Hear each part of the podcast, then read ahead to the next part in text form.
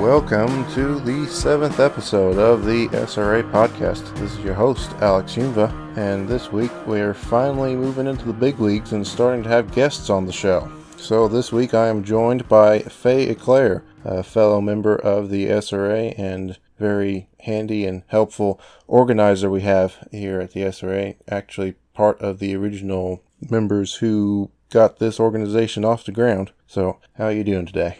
I'm doing good. Thanks for having me on. Always good to have more voices, especially when it gets tiring listening to just me. Oh, it's not that bad. So, on the big topics today, we actually have Faye here to talk about some things near and dear to her heart. But we'll get this episode started off talking about the Democrats. Uh, the Democrats. For those not in the loop, the Democrats are having an identity crisis in this era of Trumpism. Currently, their best shot at the 2020 presidential election is the, I guess, not really up and coming anymore. She used to be the junior senator, but now she's pretty well solidified herself within the Senate. That Elizabeth Warren has recently begun, in all but name, her presidential campaign. She's been touring the country talking about policies and things that she wants to get done. And so, one of the biggest things that came out recently is she has started championing the notion of accountable capitalism, which is interesting as she has simultaneously gone on the record of saying that she is not a socialist and she does not support socialist policies, as I guess somebody brought that up to her after the election of Alexandria Cortez. So her example of accountable capitalism is what we've come to expect from social democratic policies. It includes a lot of very heavy handed welfare, Medicare for all, that sort of thing, as well as the interesting thing that this actually came up on the last episode of the podcast this idea of workers uh, electing a portion of the board of directors of a company. In this case, she is advocating for it looks like a third of the board of directors to be elected by the workers. I have my thoughts on this, but I'll go ahead and let you go first, Faye, on what you think of this current wave in the Democratic Party of trying to find their soul, as it were, in this great journey for the desert they're going through.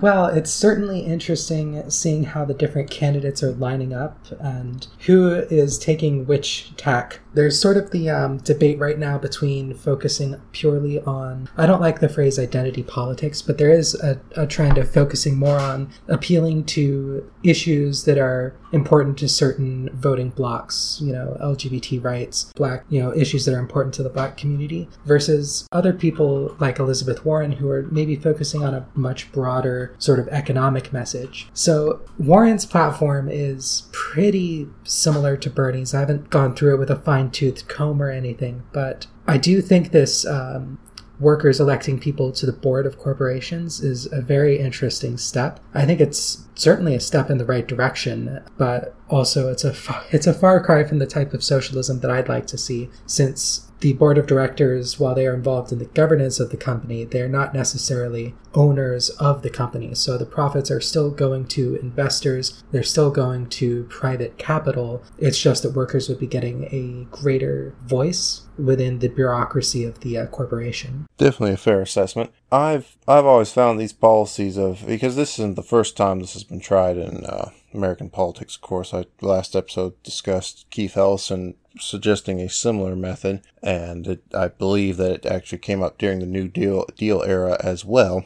And it, it part of what you said that yes, it's it's a greater involvement in the bureaucracy of the company, but it's not really changing the fundamental problem that companies have today. That if you go through many corporate charters, one of the big things that people sometimes don't understand is why why can't management why can't a benevolent manager, so this idea of the benevolent dictator applied to a benevolent manager, why can't a benevolent manager give his workers raises? Why can't they ensure benefits? Why can't they do this or that, even if they want to? And one of the things that has come out, and there is a legal history to this, is that shareholders are a essentially a protected class within the corporate charter that most corporate charters out there, with occasional exceptions like SpaceX, which is one of those outliers, that the corporate charter specifically entitles shareholders to the profits of the company. And so shareholders can actually sue companies in court if, for one reason or another, they feel that that is being violated and that the share of the profits is not going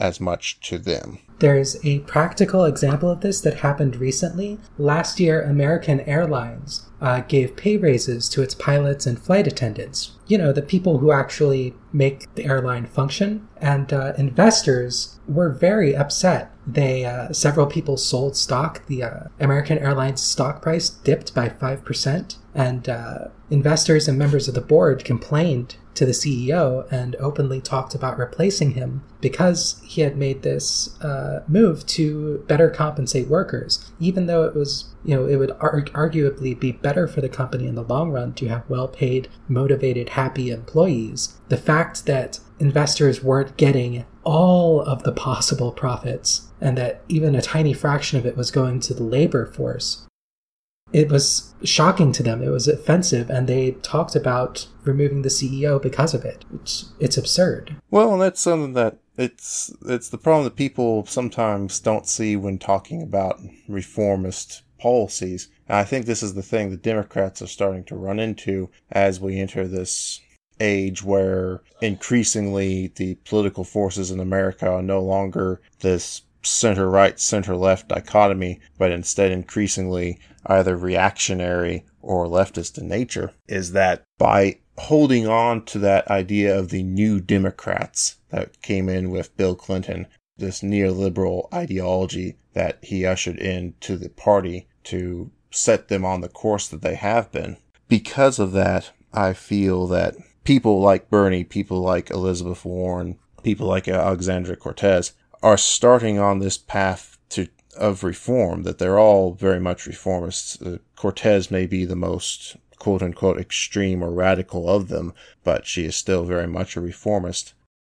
For what it's worth, some of the members of my DSA chapter have spoken to Alexandria Cortez, and they say that she is, in fact, uh, fairly radical, but she has to tone down the message for electability reasons, which I think is something that's going to be very common on the left. I know that a lot of people believe or hope that Bernie Sanders is more radical than he puts on, but uh, just anecdotally, from what I've heard, Alexandria Ocasio Cortez is maybe a little more socialist than she lets on in some of her speeches. Well, that would definitely be a positive thing if she were. The hope is that as the Democrats kind of find their way and decide whether or not this is going to be the path they go down, that even if they only in name go down the path of social democracy, that this does get people started on the path towards more radical ideas as people see that these solutions are temporary at best. Another thing related to the platform that as the Democrats are finding their the soul of their party and part of it's going towards social democracy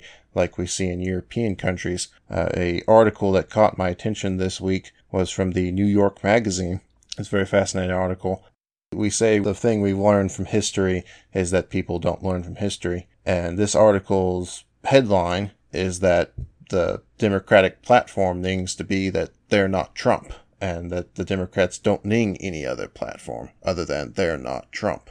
And this is just we we've seen this so many times before, and uh, perhaps most recently and most notably, 2016, that almost the only thing you could discern from Clinton's policies was she wasn't Trump. Uh, there was very little in the way of substance after the primaries. After she got done debating and defeating Bernie Sanders in the primaries, there was very little in the way of substantial political groundwork that she was doing in her campaign, but there was a constant narrative from her and in the media of, well, this is, do you, do you want Trump? Do you want this awful man who has all these awful things? Uh, or do you want her? And so a lot of lesser evilism going on there. And it's just, it's astounding to see that two years later, we're in the same position. I think that a lot of the focus on Trump, um, I think a lot of it comes from a desire to not have to engage with the division that's growing within the party. H- hatred for Donald Trump is one of the few strands of democratic ideology that are common among both the progressives and the neoliberals. Uh, everyone agrees that Trump is awful, and so focusing on that, focusing on uh, focusing on that storyline, and not dealing it's it's sort of an avoidance strategy. They just don't want to deal with this uh, uncomfortable difference in opinion and they'd rather focus on the Trump issue. But focusing on the Trump issue also is more of a strategy adopted by the right of the party, the more centrist, more neoliberal uh, more neoliberal corners of the party would like to try to draw in the votes they need from moderate Republicans who were turned off by Trump. And so by focusing on the Trump story and focusing on that, they're hoping that they can pull these moderate Republicans to the left and get them to vote for Democrats. They essentially are going after the Romney crowd, they're going after the McCain crowd, they're going after, you know, these old school traditionalist Republicans who are not okay with Donald Trump as a human being. But personally, I don't think that's going to work. I don't think that those voters really exist in the numbers that certain analysts would like them to. Well, it's interesting bringing that up of the trying to capture moderate Republicans as if you look at public polling policy the, and Gallup polls, there's there's so much out there that the Democrats could be trying to win over moderate Republicans on other than Donald Trump and people's hatred and dislike of him that I thinking of topics off the top of my head when people are polled about things like healthcare, about things like social safety nets, things that are components of the left and of social democracy. There tends to be even across party lines, even across party lines, when you talk to Republican voters, most people aren't going out and thinking that everyone else needs to suffer so that they can prosper. That's not how most people are. There are definitely people who are like that. But when you do polling and when you go out and talk to the people, I've noticed this even here in deep red Kansas, that when you start talking to people about things like healthcare, about simple things like making sure that children have health care, that children have good quality health care, well, obviously that's something that people agree upon people agree upon that children should be able to go to the hospital and it just builds off of that. And instead of instead of working on these issues instead of being an issues based party which is what parties exist for now it's turned into this i guess ideologue sort of deal where or demagogue perhaps that big figures on either side rather than any actual issues that majority of Americans across party lines support it becomes a horse race between high profile, essentially political celebrities. You know, it's instead of focusing on issues, it becomes, oh, Trump versus Obama versus Chuck Schumer versus Mitch McConnell. It, it, you know, and that I don't think that's universal across politics. I think a lot of people do think and focus primarily on the issues, but once you get into the electoral pol- political scene, once you get into that mindset, it, you listen to the pundit class it's it's all about the personalities because the interactions between people make it easier to sell newspapers or well to sell online subscriptions to Washington Post in, these days. It, it's a, it's a lot easier to write about people than to write about ideas because when you write about ideas, you have to be ideologically consistent, and uh, most of these people aren't. That's very true. It's very true that a lot of what we see in the political discourse today is very much driven by the punditry, as it were. So, if there's one ideological tenet that does seem to be coming around as a uh, focal point for Democrats, and I think this is rather unfortunate. Uh, the purity test that seems to be consistent across both the progressive and centrist wings of the Democratic Party is gun control. Centrists are perfectly willing to allow candidates in red districts to be soft on abortion or to be, you know, soft on progressive economic issues. Progressives are maybe uh, Uh, willing to let people be more lax in other ways, but across the board, the issue that seems to be this is a stance that you must take or you're not a real Democrat. Unfortunately, it seems to be gun control. Well, transitioning away from the Democrats and right into another story that just won't go away. we have the topic of 3D printed gun parts, and whole guns for that matter. So this has come back up in the news briefly that for starters, Reddit has recently updated their terms of service to reflect that not only are trade posts concerning guns and ammunitions now banned, but they have also banned the distribution of digital gun files. So this is specifically aimed at 3D printed gun files, and it does say in the terms of service 3D images, I believe. Whether or not this would be construed to be specifically for 3D printing or also, I guess, schematics for a CNC machine, either way, I'm sure they would consider it a violation.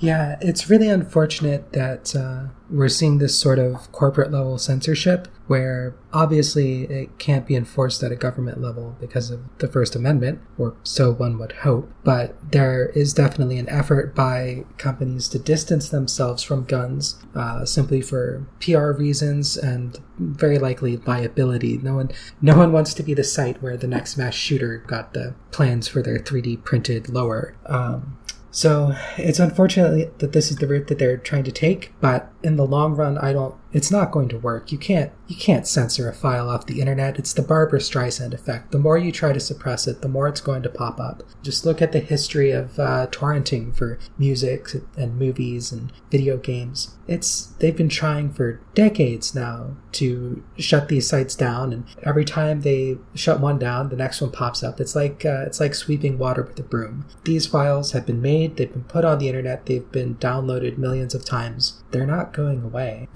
It's very true. It's it's the internet. Things spread at incredible speeds, especially when people feel like they're about to be oppressed and censored, and they have a tendency to mirror things very rapidly. Well, where Reddit is trying to sweep water with a broom, a article from Wired came out recently on this topic, kind of a not particularly related to Reddit itself, but as 3D printed guns continue to float around in the news, I guess they decided to do a analytical article on it, and they they were discussing the broader concept of what 3D printing gun parts has brought up. That what really is causing all this commotion, rather than ghost guns or things like that, that the Washington State Attorney General is freaking out about in their takedown order that they filed with the uh, judiciary is not so much things like the Liberator, which is an entirely plastic gun, which still has metal because you still need metal to shoot a bullet, and it'll probably blow up in your hand after the second shot, if not the first. The issue that this article points out that it's really digging at is that for something like an AR 15, which has become the ubiquitous liberal boogeyman, as it were, that the AR 15 is brought up anytime gun control is brought up because it is just the perfect example in their minds of a gun that nobody in their right mind nings. Why would you ever ning an AR 15? You don't hunt with AR 15s. You should just have your 1898 bolt action or whatnot. Get the old 3030 Winchester out. Yeah. So not only is the AR 15 just this example of the big, bad, scary assault rifle, but it's also the perfect example that because it is so ubiquitous, because it is so well known. There are dozens and dozens of manufacturers who make all sorts of parts for it. And so part of the federal regulation scheme that has come down is, of course, as you start making accessories for a gun, where does the accessory stop and the gun begin? And for the AR-15, it's the perfect example because it really has been open sourced in a nature, in a way that the schematics for it, the patents for it, I believe almost all the patents for modern AR-15 have expired. It was it's a it's a, quite an old gun now actually, but because those patents and those schematics are freely available, it's very easy for a company to get started and sell aftermarket parts for it, which means it's not hard for an individual to get all the individual parts together and then build themselves an AR-15 and there's plenty of guides out there on the internet and in libraries even that tell you how to do that. And honestly, modern guns, well, very precision made, are not that complicated for the most part. And so what the 3D printing fiasco here is bringing to a head is that, of course, you can 3D print an AR-15 lower. Uh, probably not the best idea. You'd probably still want to go ahead and mill it out. But because the lower, as the federal government and state governments have tried to regulate this and tried to pin down what exactly is a gun, we've gotten to the point where the lower is what's considered the legal part of the gun. And because you can now print yourself off a lower, well, you can go buy all the other parts of an AR 15 without background checks, without licenses, without what have you, even though in some states those aren't even necessary necessarily. So, of course, I I'm of the opinion that this is a non-issue that if people can buy kits and put kits together, I don't think you're ever going to be able to really ban that sort of thing because in a in the modern age that we live in and even back in the 1800s the problem of gunsmithing is not the technology because we've had the technology to mass produce rifles since the Civil War. Instead, it is a matter of precision. It's a matter of making the gun precise enough and elegantly enough that it doesn't blow up in your hands or otherwise just shoot really crooked. But because we are at the point where CNC machines are in the budget point of a, let's go ahead and say middle class person, somebody who is making a decent amount of money, maybe not rich, but probably still sub $100,000 a year. But with CNC machines that are out now, you can get a small desk one that will mill out parts for you for probably thousand to two thousand dollars.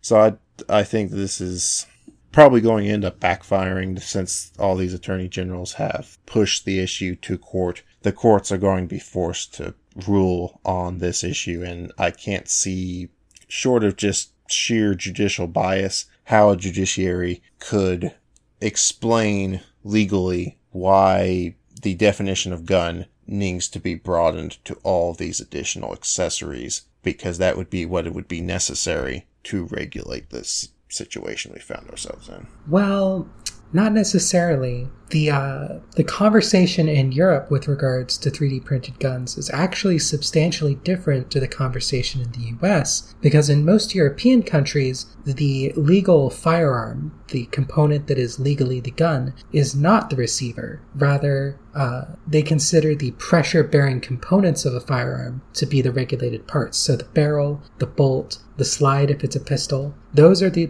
parts that are actually regulated. And those are actually much more difficult to manufacture in a home setup. Since the since these parts are under significantly more stress, you know, a bolt needs to be much more precisely machined and it needs to have a specific heat treatment and metal composition to prevent it from being too soft or too hard that it shatters. And creating a rifled barrel uh, is a very difficult procedure. It's it's simpler now with the technology that we have, but it still requires very expensive, specialized machines. It's you you can't buy a uh, rifling machine down at the uh, down at the Harbor Freight. It's not. It's just not as easily available. It's specialized equipment. So in Europe, they don't really care that someone can print a 3D printed lower because they're not going to be able to manufacture the bolt and the bolt carrier or the barrel of an AR-15. They would still have to purchase those. They would either have to get very ex- very expensive set of equipment to manufacture it, or they would have to buy those uh, components through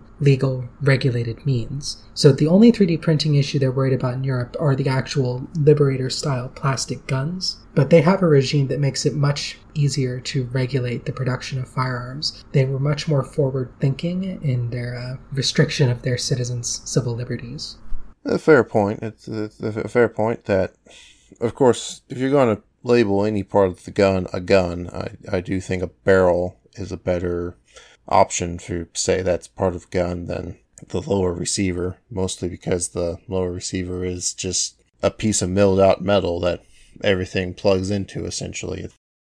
But here in the US, here in the US, they didn't necessarily think of that, so that gives uh, gun owners who are skeptical of the state a little bit more leeway than our comrades in Europe. Indeed. Uh, I'd like to end this segment on a reminder for those listening. Uh, if anyone happens to be listening to this podcast that is skeptical of these 3D printed guns, and I can I can see why somebody would be because it does sound pretty scary sometimes the way it's phrased in the media and the way these attorney generals are phrasing it. That oh, you have the Liberator and it's this all plastic gun and people can't find it and all this stuff about ghost guns. It, it's worth re- remembering. As far as these whole plastic guns like the Liberator, it's very easy to find videos of these things just blowing up because at the end of the day, a 3D printer, even a high quality industrial 3D printer, is going to be very hard pressed to print a plastic gun that can survive the stresses of firing a bullet. And this is just really easy to think about when you ask yourself, well, if these are undetectable in metal detectors, why haven't why haven't intelligence agencies used these more often? Why isn't why doesn't the CIA have its operatives carry around plastic guns so they can get through metal detectors in other countries? And the answer is it's just it's not worth it. These things break. Uh, the oh, it, it, you run into the exact problem talking about with metal treatment that you have to have something that's sufficiently soft but sufficiently hard. Plastic, you can't really get a happy medium of plastic. That either your plastic's going to be too soft and bullet's going to wreck it as it's going through it, or it's going to be too hard and your gun's going to shatter. So it's worth remembering things like that when you listen to the mainstream news sometimes and they they can get on a soapbox and maybe not portray reality as it is. Well, transitioning away from portraying reality not as it is to portraying reality not as it is, the FCC has come under some hot water, particularly Ajit Pai, current chairman of the FCC. So, back in May 2017, the FCC claimed to suffer from a DDoS attack, a distributed denial of service attack, wherein their website was down for, I believe, a day or two before it went back up.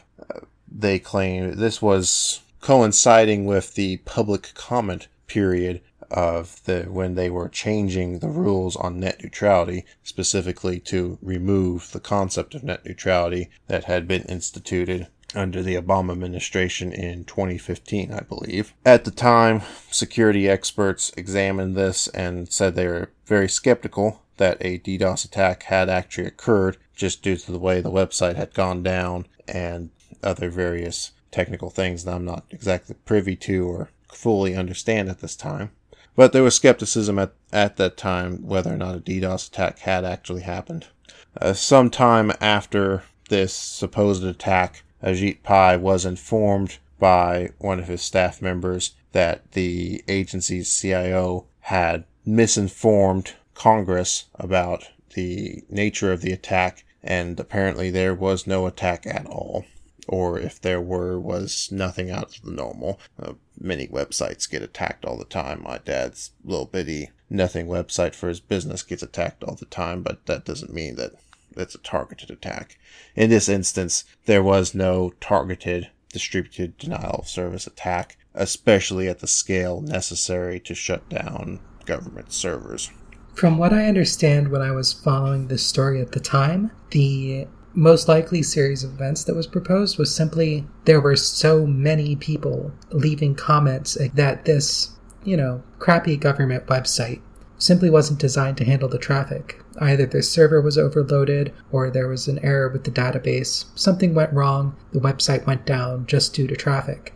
And high traffic looks a lot like DDoS. You know, their DDoS is basically uh, overwhelming a website with garbage traffic. But in this case, it really was Ajit Pai. Uh, Ajit Pai is really of the Trumpian flavor of politician or politico, and that uh, they very much have a victim mentality and they always want to portray themselves as being under attack. So I think that I think that maybe Pai heard or one of his staffers heard that this uh, that this surge in traffic was like a DDoS attack, and they just ran with it and said that it was. You know, I don't think it was necessarily. Some people, I think, proposed that they deliberately shut down the website to prevent people from leaving comments, considering that they ignored those comments anyway, I don't I don't see why they would have bothered. I think they were just trying to paint themselves as the victim. Definitely, they they've had previous run-ins with, especially the FCC under Ajit Pai has played the victim card more than once.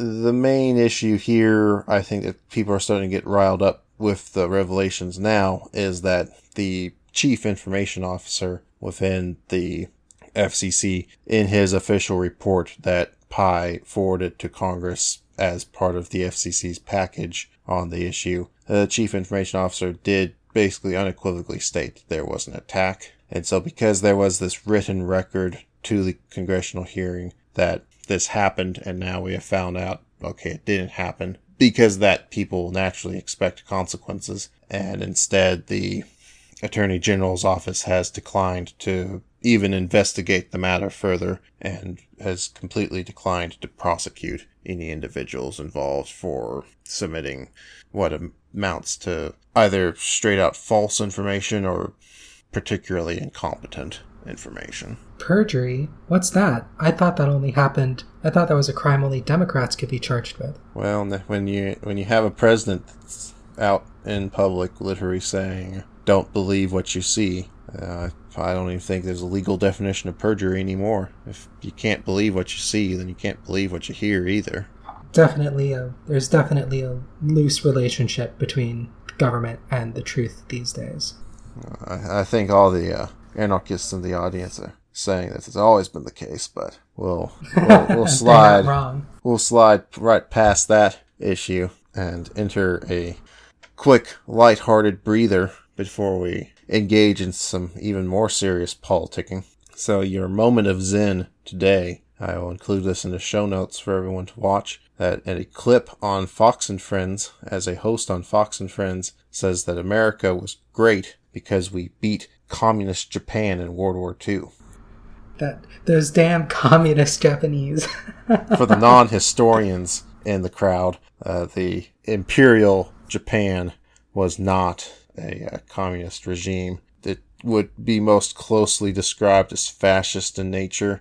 However, as it was still a monarchy, uh, you could make that claim as well, but the, definitely the communists were not strongly involved in the Japanese government at that time, nor do I think they are at this time either. I'm not sure if Japan has ever had a communist government or party in power. No, they definitely haven't. Uh, the other quick topic to discuss is the military parade that a lot of hullabaloo has been made around. Uh, Trump has been planning a great, gorgeous, fantastic, greatest of all time, lovely, patriotic military parade to show off just how great America is. Again, it, it's been canceled, so we're, I guess, making America great is going to have to wait until next year. Apparently, in this glorious parade he was planning. Says here that the Pentagon estimate had gone up to as much as $92 million to pay for the full scale parade. The president has said this is too much, and this is the fault of Washington, D.C. politicians. Yeah, well, you know, fascists do like their parades. Honestly, with Trump, I think we could probably just have a single tank drive in circles around a uh, around a camera and stream that into his office. Hopefully, he wouldn't know the difference. Save us a bit of money too. It is worth noting that in the old USSR, a money-saving tactic they used to do for their military parades was that they would have tank battalions drive through overpasses, and they just film. The tank battalion going through the overpass and then they pan the camera back around and they just have a continuous loop of troops and tanks going under overpasses so that you know some those tanks cost a lot of money. It's not cheap to fuel a tank. I think they get like two miles to the gallon so.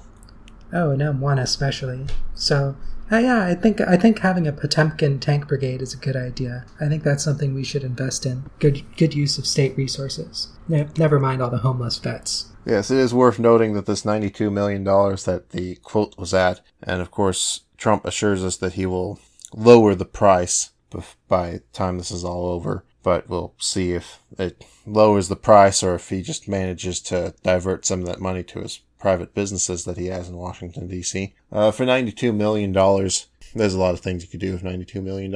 I I think it's fair to say that it, yeah, you could you could feed some homeless vets. You could you could probably feed all the homeless people in Washington D.C. for a while on ninety two million dollars.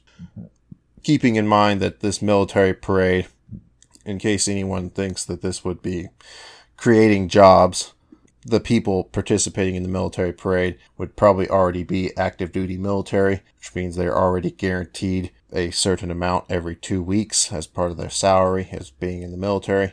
Maybe you'd have some reservists who'd get some active duty out of it, but otherwise, the people who would be involved in this probably already have jobs. It's not like you're going to create new jobs, and especially for a parade, any jobs created would be temporary. Uh, from what I've heard, a lot of the cost increase was actually going to be in the form of overtime pay for DC Metro Police. So that's that's where a lot of that money would be going. No new no new jobs, but lots of extra money for uh, lots of extra money for the cops that are already on the payroll. Definitely. Well, we'll leave this very slow lightning round, as it were, and move on to the big topics of the day, and uh, partially why we have such an esteemed guest on the podcast. That this is a topic near and dear to your heart, and one I must admit that I have not been following as much. Uh, we'll begin at the story here at home that a Colorado baker, whose name I don't remember and don't wish to because I don't wish to give him any more fame than he already has, or infamy, as it were. Uh, he is the same Colorado baker, as people might remember, that went to the Supreme Court because he refused to make a wedding cake for a same sex couple. Uh, he won kind of sort of in the Supreme Court. The Supreme Court did a cop out and refused to rule on the issue of whether or not someone could claim religious liberty allows them to deny service based on sexual orientation or, as we are getting to now, gender identity.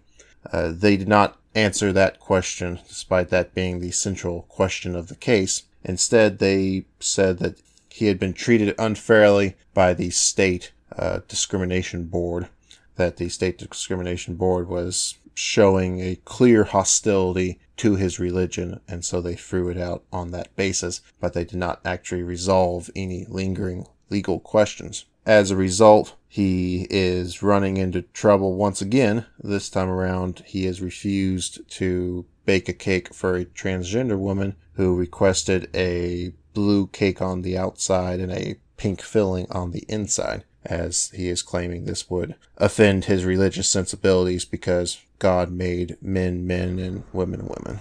Right. So I don't think it was mentioned before, but I am a I am a transgender woman. So this is a story and a, a series of stories that I've been trying to follow pretty closely. And uh, honestly, I'm kind of concerned about this one. So uh, originally, when the uh, when the first uh, lawsuit over this bakery, you know, first started moving up through the federal court system, I think there was a lot of optimism in LGBTQ activist circles. There, I think there was a lot of optimism that this uh, this baker would lose his case, that there would be a ruling in favor of uh, in favor of the uh, gay couples involved. But as you said, that didn't happen. The court refused to rule on the central issue and essentially threw it out on a technicality.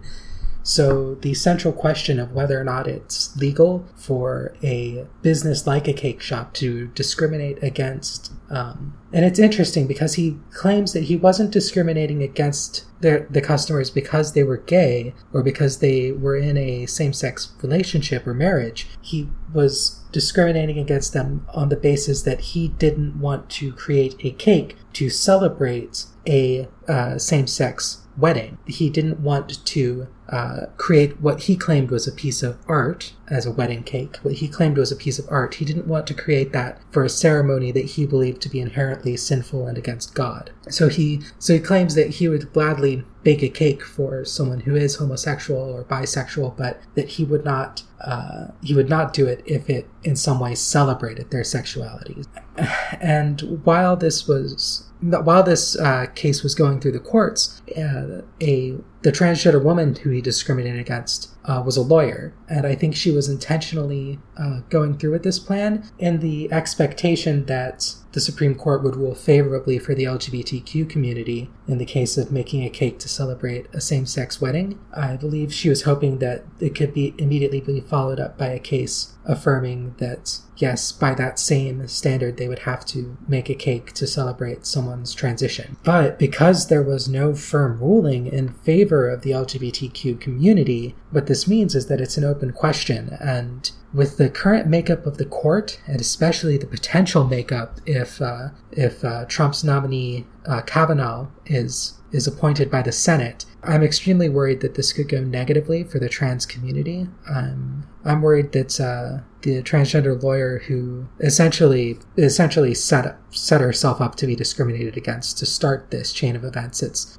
it sounds kind of dirty, but it's fa- actually fairly common on both the left and the right to use this tactic. Um, I think that she may unfortunately have caused some issues for our community down the line if this does go to the Supreme Court and it turns out that we have a conservative majority there. We could get a very bad ruling out of this. So I'm concerned. I'm not sure how it's going to go. Uh, it's definitely something if if you're trans or if you know someone who's trans or if you want to be in solidarity with our community, this is a case to pay attention to because there's a lot more hostility to the trans community than there is to same-sex marriage. So there could be a, a bit more bias in court rulings regarding it. Definitely with the current makeup of the Supreme Court, it's uh, it's a concern. It's a definite concern of what could happen and unfortunately, many of those on the court right now are getting up there in the years. Uh, certainly, Justice Kennedy was quite old when he retired just recently. Unfortunately, Ruth Bader Ginsburg is getting up there as well. She said she wants to hang on at least through the next presidential election, so uh, I'm rooting for her. hang in there, Ruth. Well, it seems like she lives a pretty active lifestyle, and that always correlates well with surviving into your old age. So we'll definitely follow this story, see where it goes, and when there are updates, I intend to keep a watchful eye on it on the show. Unfortunately, while this is going on in the United States, our friends abroad are also apparently dealing with an issue that this, well, I had been aware in the back of my mind of the Colorado situation. This completely passed me by, so I'll have to defer to your knowledge of the facts of the situation, as apparently the trans exclusionary, uh, trans exclusionary radical feminists are on the rise in the United Kingdom. Yes, it's uh, it's starting to become a major issue for people who aren't aware. Uh, transgender exclusionary radical feminists, also called TERFs, are uh, self professed feminists who oppose the transgender community. They have an ideology um, wherein they hold that uh, gender is a social construct and as such doesn't really exist. And that the difference between men and women is a purely biological difference in terms of chromosomes and what's between your legs, essentially. Um, and it's interesting. This is sort of rooted in uh, 70s and 80s era second wave feminism, where there was a great deal of focus on female empowerment and female sexuality, um, wherein trying to help women to reclaim their sexuality and overcome things like uh, slut shaming and uh, and just the very negative attitudes, negative, very negative attitudes towards female sexuality. Uh, there is a great deal of emphasis placed on, you know, women's biological features, the uterus, the vulva. And so, when in the '90s, third wave feminism began with its intersectionality and its uh, focus on gender as a spectrum and gender as a societal phenomenon rather than purely a construct, uh, there was significant friction between these two groups. And so, TERFs, transgender exclusionary feminists have been around for quite a long time. They've harassed trans women, they've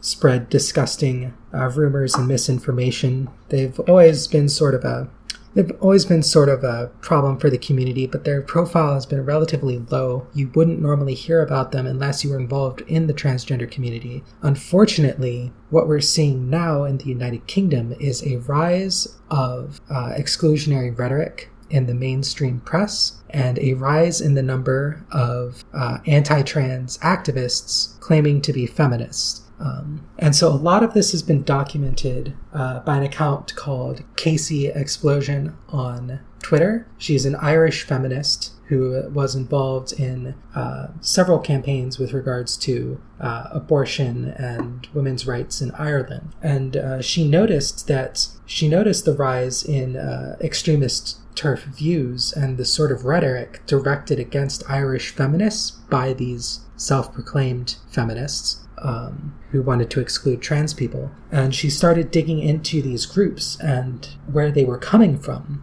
And what she's discovered is actually quite alarming. Um, she's discovered a political action group called Hands Across the Aisle, which is a conservative evangelical, essentially think tank um, and adv- advocacy group, which has been building relationships with transgender exclusionary feminists in the United Kingdom and to a lesser extent Ireland. Uh, they've been funneling money to the TERF movement in England. They've been funneling support. Um, there's been a trend of much of the language that's used by British TERFs has begun to adopt a much more conservative and in some ways not quite religious, but certainly a, a much more religious inspired message against trans women. It's very much focused on fear of women as of trans women as the other, the fear of them as being men pretending to be women, going into bathrooms to harass uh, to harass cisgender women. All the same stuff that we heard in Texas, all the same stuff that we heard in North Carolina with the bathroom debate there, coming from the ra- from the radical right and the religious right. This rhetoric is now being espoused by people who call themselves feminists and they're and uh, they're spreading this rhetoric with the backing of U.S. evangelical Christians. And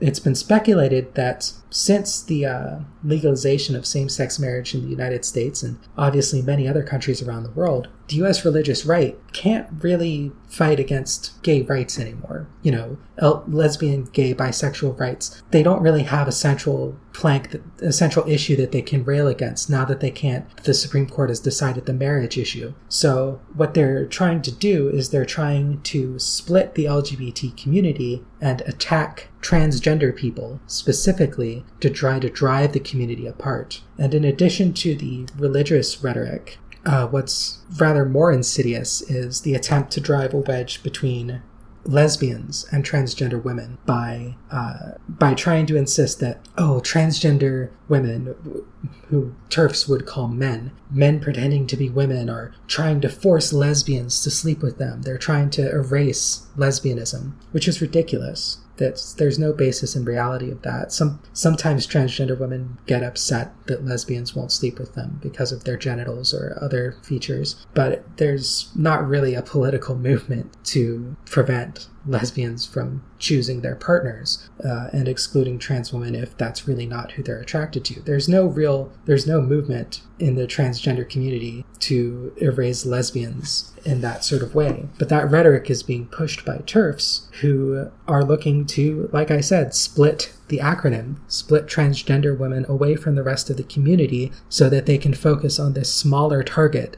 with less well defined rights. And they're doing this in the UK first because it's a smaller it's a smaller country, it's a smaller media market, it's cheaper to run advertising, it's cheaper to reach a greater percentage of the population. It's essentially a trial run for what they would like to do in the US. If the religious right is successful in funding uh, transgender exclusionary fe- radical feminists in Britain, you can be sure that they're going to do the same thing in America as soon as they have the opportunity. If there's any success in the UK in uh, TERFs being able to limit transgender people's rights, I, I'm worried that that movement will come to America as well. So that's something that we need to be on the lookout for. Well, it definitely sounds like that.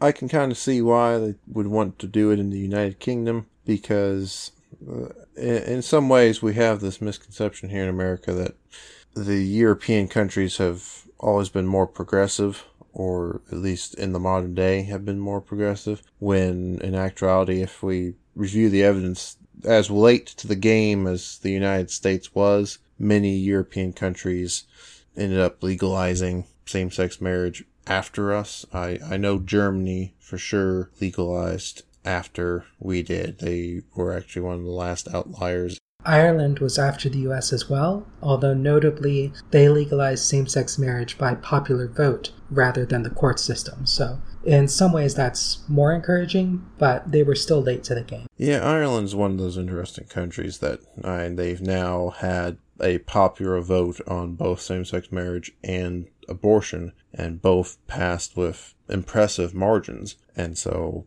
it's interesting that a country that has been so historically Catholic and viewed as conservative is having these progressive ideals, uh, especially given that their main political party has also begun drifting towards more leftist tendencies in recent times, especially as Brexit looms over everyone and the issue of Ireland and North Ireland comes closer and closer. On the topic at hand, that this rise in TERFs in the United Kingdom, and particularly in how this is being funded by religious groups. Something I've found really fascinating and really disturbing that I've read about is that in America we've we have a sufficiently stable system that because we've had these rulings from the Supreme Court, it is very unlikely that we're going to be able to significantly regress on this issue. That for all extents and purposes, in the 50 states, same sex marriage is legal. Uh, as far as transgender rights go, it's not as clear because we haven't had as many good court cases on it, but many states are giving better methods and procedures for things like driver's license changes and such. Because of this, even though the situation is not perfect here by any stretch of the imagination, and we still have problems on a daily basis of things in the bureaucracy like in Kentucky and whatnot, religious groups understand the fight has been lost here. They don't have much ground to gain and a whole lot more to lose. And they realize that if they continue to push the issue like they have, it's just going to continue to push public sentiment away from them. But because there are people who genuinely believe this to be a moral problem that they they feel deep in their heart that people are going to damn themselves for eternity for doing this. They have gone to other countries and particularly in Africa, this is one of those disturbing things that in places like Uganda, uh, American religious groups have managed to either get past or rally support around existing absolutely repressive laws that I remember reading that they were actively encouraging a change to Ugandan law to allow for the death penalty to be used for cases of homosexuality being caught in the act, as it were. And and, th- and these are the people, these are the same exact people here in America that when they're in America, they have a very different tone. And I imagine in a place like the United Kingdom, in these more more established countries, they understand they can't use that language. Whereas in places like Africa, where you still have a country that is developing and trying to get its way onto the world stage, and you have the promise of support from these rich American groups,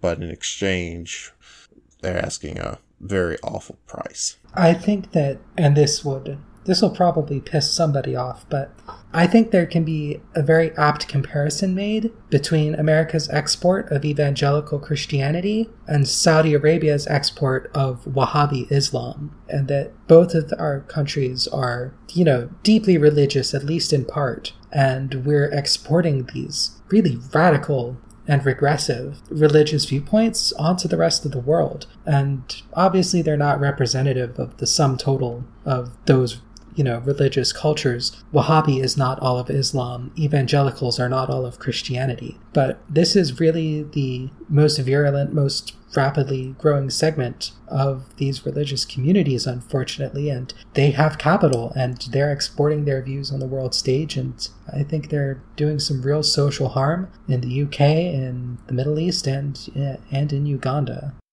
Well, and I guess as closing thoughts on this topic, that I know uh, well, I am not as familiar as I probably ought to be on this issue in the United Kingdom. I have run into my fair share of TERFs in both my personal life and on the internet. Of course, much easier to find people with extreme views on the internet, as we all know. But uh, even even in day to day goings on, uh, especially at universities. It's always been amazing to me how divisive seeming allies can be. People feel very strongly about it. It's it's sometimes amazing that despite holding otherwise completely progressive views and otherwise having these complete acceptance of everything else, it's just a topic that seems to strike a sore spot for some people that I think in some ways going back to second wave feminism and the political thought that came out of that and how it's interacting now that we're in third wave kind of sort of maybe fourth wave. We it's hard to tell nowadays that what the current state of feminism is but this idea that what, what I what I saw when what I saw when talking to individuals who felt this way at WSU and these were these were not old curmudgeons these were young students uh, about my age at the time that or a little older there was a perception that I saw that men who, if, if we're being completely honest and completely accurate here, were never men to begin with. Transgender woman is a woman to begin with, just different stages. There is this perception that as what they see as a man becoming a woman is somehow diminishing the quality of womanhood. What I encountered was this perception that it's somehow taking away that you're adding this masculinity to their their little segment of the world is what I saw.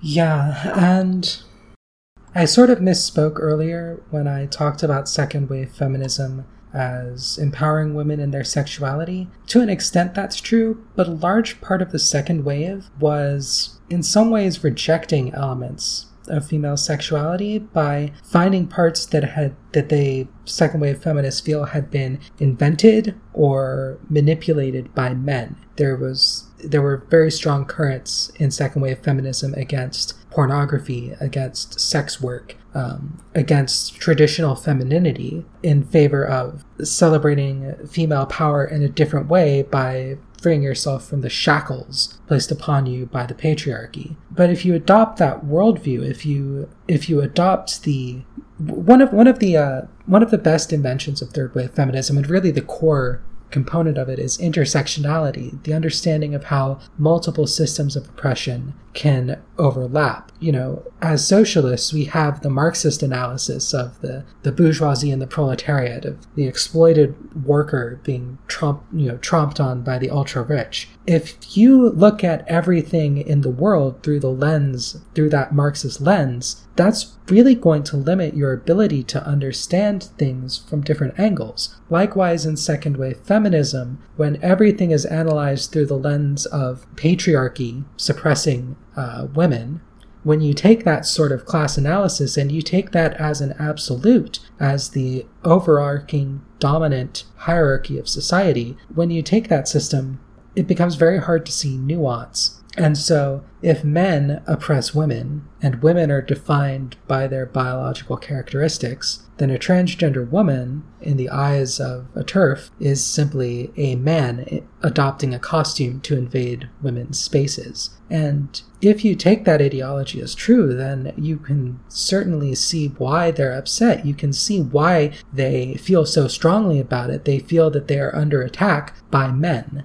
The issue is because they're locked into this specific frame of analysis and they don't have an intersectional worldview that understands overlapping systems of oppression, because they're locked into this uh, binary, dichotomous view of the sexes. Uh, because of that, they simply don't have the tools to see trans women as women or to see trans women as an oppressed class. They have to see them through the lens of men, uh, of perverted men invading women's spaces. And I think that's really the root of TERF ideology. And I think that's really where the second wave plays into it. All very good thoughts, and uh, it's it's a conversation that I'm sure we and others can have for a very long time.